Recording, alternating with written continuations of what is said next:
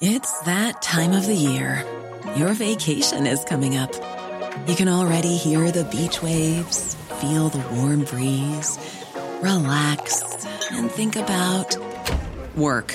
You really, really want it all to work out while you're away. Monday.com gives you and the team that peace of mind. When all work is on one platform and everyone's in sync, things just flow wherever you are. Tap the banner to go to Monday.com.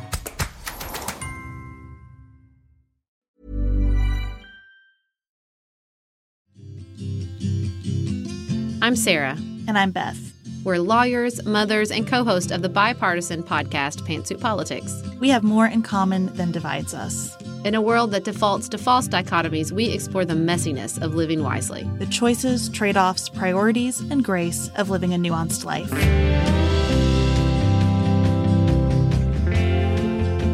We hope that you enjoyed a wonderful 4th of July holiday. Lots of good summer time. We were talking earlier about how we both crammed a lot of summer into the long weekend, and we hope that you did too. We're happy to be back with you today. We're going to do some commemorations focused on career today. So, professional oriented commemorations. And we will begin with Olivia. So, Olivia had been dreaming of going to grad school, but she was working full time. She applied for a promotion. She didn't get it. Okay, so she thought, this is a sign. I'm supposed to apply to grad school, which she did. And she got accepted into her first choice program. Well, then, Murphy's Law, within a couple of weeks of receiving her acceptance, she then got the same promotion that she had applied to before. So she thought, okay, she's going to defer school for a year to be more comfortable to prepare financially. And then the promotion was official and she started the position within a few weeks. She says, I have several competing emotions about this. I'm thrilled about both opportunities. I'm shocked because I didn't think I had a real shot to get into my program. I'm annoyed that things worked out this way. I wouldn't have applied to school so quickly had I received this promotion initially. My best friend just started her own program, so I'm sad that we won't be on the journey at the same time. I'm nervous because my program is overseas and that'll be a huge life change. And above all, I feel guilty for planning on both. My head says that it isn't wrong since I'll be in the position for over a year, and though my acceptance is in place, there are a lot of things that could happen in the next 15 or so months that could prevent my going to school. But my INFJ heart knows the hiring process is exhausting to all involved and makes me think I should put them first always, so I can't shake the guilt. My only reassurance right now is the fear that I also have, and that's the fear of a dissatisfying and disappointing life of living for others, which is what I've done so far. I have many wonderful, supportive people in my life, but they don't quite understand the range of emotions I'm feeling, so I wanted to share this with someone who knows how to make space for all the ands. Oh, I love that. That should be our tagline a space for all the ands. I love that too. I'm also an INFJ on the Myers Briggs, which I love. Sarah, what are you on that? Are you an ENFJ? Do I have that right? Of course I am. Yes. So we get this, Olivia, and I'm excited for you. I love that Olivia noticed that she was burned out between undergrad and grad school and decided to take some time off from school to address that. Mm-hmm. Yours truly was also burned out after college, did not take note of it, did not address mm-hmm. it, barreled right on through law school. What would my life have looked like had I not? Who knows? Well, as a person who is still paying off student loans, I'm also very excited that she's taking time to prepare financially. I think that's a very wise move. And I don't, you know, I don't think there's anything wrong with taking the opportunities to learn and the time to really mature and explore that position before going to grad school. I don't, I mean, I, I think it definitely is an and that she will hopefully grow through both experiences instead of feeling like she had to put all of her apples in one barrel. For sure. I don't I don't think you should feel an ounce of guilt. But we want to affirm all your feelings. we want to make sure you have space for all the the emotions. And I'm sure this brings up, I mean, going to grad school or getting a promotion would bring in lots of emotions. Doing some, both at the same time, of course, you're feeling a lot of things. I think it's a beautiful thing that Olivia cares for her employer, that she really gives the promotion position a fair run before taking off to grad school. I just would not mm-hmm. feel guilt about the length of what that run looks like. Because if, if that's right. on your mind, if you think, oh, it's a big deal for my company to have to replace me, then you are going to be the kind of diligent employee who leaves the firm better than you found it for whatever period of time you're in that spot. You know, if that question even occurs to you, you're going to give your company something good. You were in HR.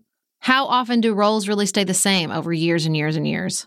It just depends on where you are. I think, you know, Olivia works in a law firm, longer in law firms than a lot of places. There is a Mm. history there of those roles being more static than elsewhere. There is also a culture though that says it's a problem if you if you make change. And that's not a culture that I would argue serves anyone very well. I think that this is the wisest way to approach your career. There is not one path, there are not right answers. Paying your dues doesn't look like a specific thing anymore. You just go from position to position, you collect skills, you show loyalty in the form of doing your very best work while you're in that position. But loyalty doesn't mean sitting in place forever. And I think that's the shift that we all have to make in a new economy where companies are not loyal to Mhm. their employees the way they used to be in terms of you work here long enough, we promise you're going to have this lovely retirement. And so workers don't have to stay forever to get that, right?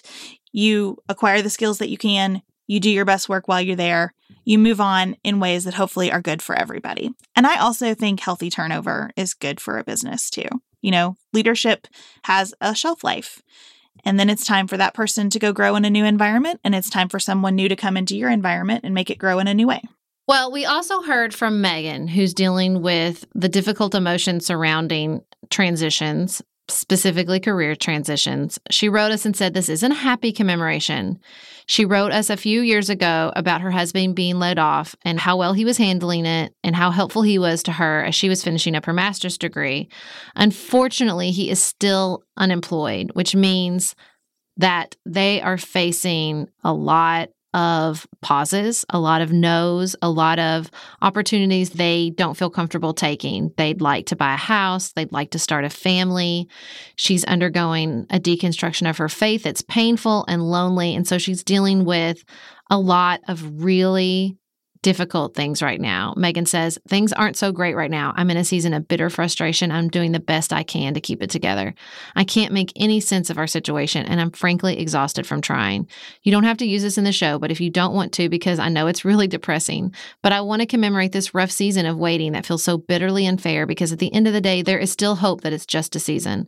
I want to look back on the other side of this and remember the pain I went through so that I can honor it and know that I can make it through hard times. It's such a lonely process, and there isn't much of a community for it, even though so many go through it. Of course, we'd use it, Megan. That's exactly what we're here for, is to commemorate those hard transitions. And listen, I think, I know that the ability to step back and the self awareness to see the bitterness, the frustration, and not to just numb it out, you are already leaps and bounds above how most people deal with such a difficult period in their lives. Honestly, I think seeing it for what it is, recognizing that it is hard and facing that is I mean, it's a damn near it's a superpower. I truly believe that.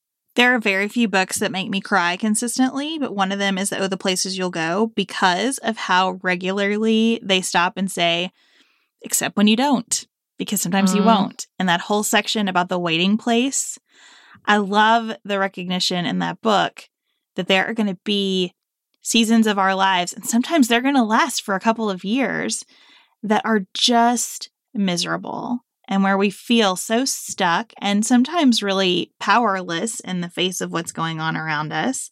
And I do think that it's important to step back and recognize that's where I am right now.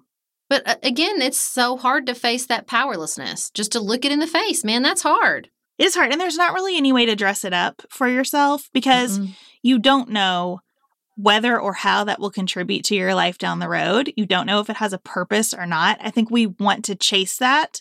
Like, here's Yep. what's going to happen on the other side of this. It's going to make it all worthwhile. And sometimes that's not going to be. And that's okay. You know, it's just part of being a human in the world.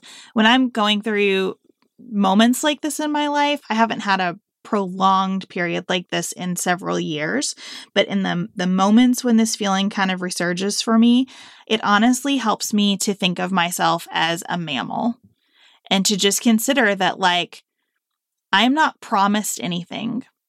I'm not promised my next meal. I'm not promised a place to live. I'm not promised happiness or comfort or care or love. I'm just here existing along with all of the other mammals.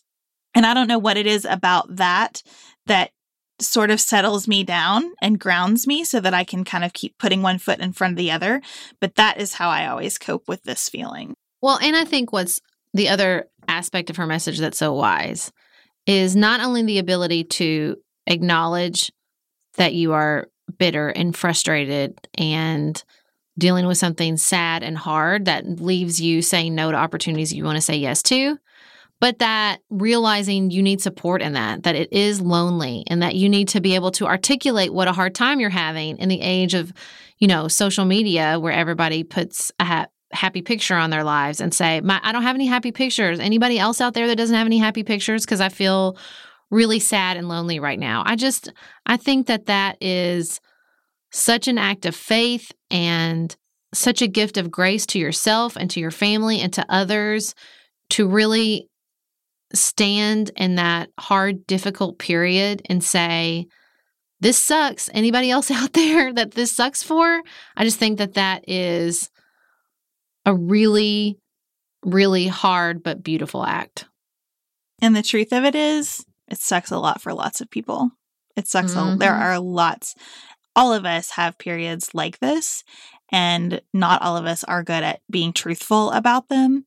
And I do believe that the willingness to stand in it and confront it in this way will carry you through faster than fighting it.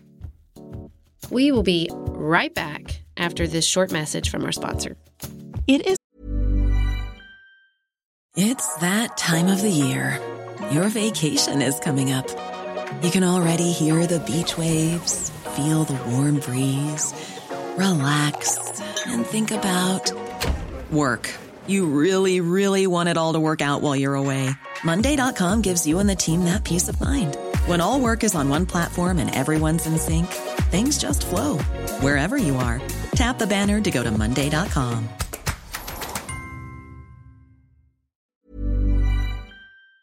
It's hard to find a good bra.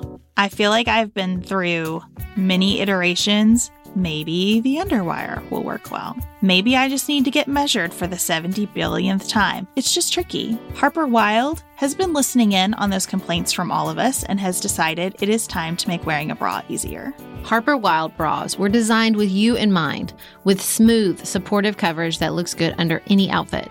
They feature front adjustable straps, I love that part, and a J hook in the back so you can easily switch to a racer back fit. The Bras X design makes it easy to fold and easy to pack. Click What's My Size on Harper Wilde's website to take their fit quiz and find your current bra size. With Harper Wilde, you can revamp your entire bra collection without overspending. Plus, Harper Wilde has partnered with Girls Inc. to lift women around the world. A portion of each sale supports mentorship and educational programming for girls ages 6 through 18 through 82 local organizations. They thought through everything. I even love that they send you a little box and they're like, you got an old bra, send it back to us and we'll do something good with it. I really like all those small details and small touches that Harper Wilde does. Go to harperwilde.com slash life and use promo code LIFE to get 15% off your first purchase. That's harperwilde, W-I-L-D-E dot com slash life with promo code LIFE for 15% off your first purchase. harperwilde.com slash life.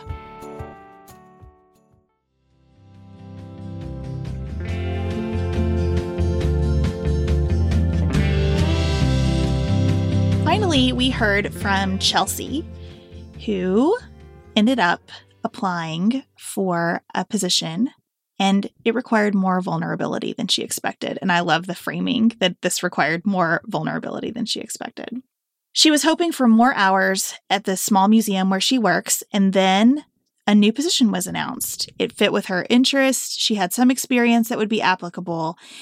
She realized in the process, though, that when you apply internally in a small place where everybody knows everybody else, it mm-hmm. feels really vulnerable.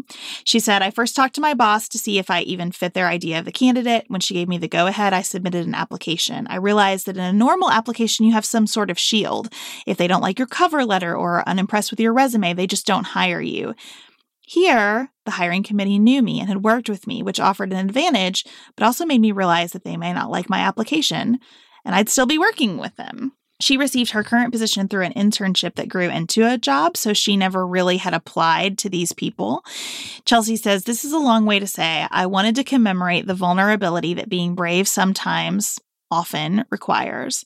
My first instinct was to commemorate if I got the job, but I realized the space y'all have provided is for the celebrations even smaller than that, for the times when we just have the courage to put ourselves out there. Regardless of whether I get the job or not, I want to be proud of myself for being able to recognize what I want out of my career and not being afraid to ask for it, especially as a woman in her 20s still trying to figure out how to navigate a workplace. I love that. The courage to put yourself out there. Hear, hear, Chelsea. I think that is so important. I just, again, the self awareness of our audience never ceases to amaze me.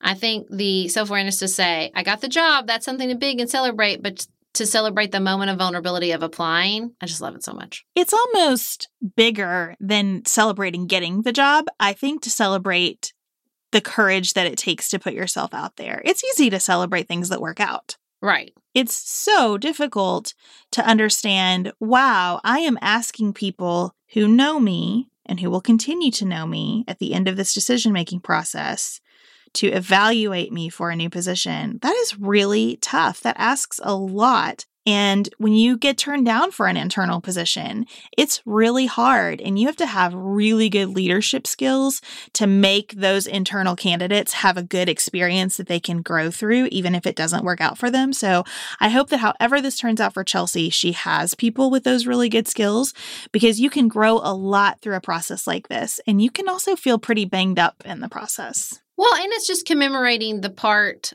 that really took your agency. I mean, you can do a good job and you can be a good candidate, but ultimately, you don't have a lot of control over the hiring process, but you do have a lot of control over whether you want to step into that stream to begin with. You know, and I think that's why it's important to commemorate the parts of the decision making process that we have a lot of control over that took our bravery, that took our courage, that took us looking at something with vulnerability, not just the payoff of other people's decisions. And a really great thing anytime you put yourself out there for something is it gives you a chance to step back and take stock of what you really have going for you. Take stock of what you really need to do your best work in a new environment or in a new position with new responsibilities. And that's always a valuable exercise, however, it turns out. We hope that whether you are in a period of tough transition or you're dealing with disappointment in your professional and career decision makings, that you make space to commemorate all the bravery and vulnerability and self awareness it takes in our lives to put ourselves out there, and that you make space for the ands. We love that. We will be back in your ears on Friday over at Pantsuit Politics. We're going to do five things you need to know about campaign finance if you were just dying of curiosity. Other than that, we hope you guys have a great week and keep it nuanced, y'all.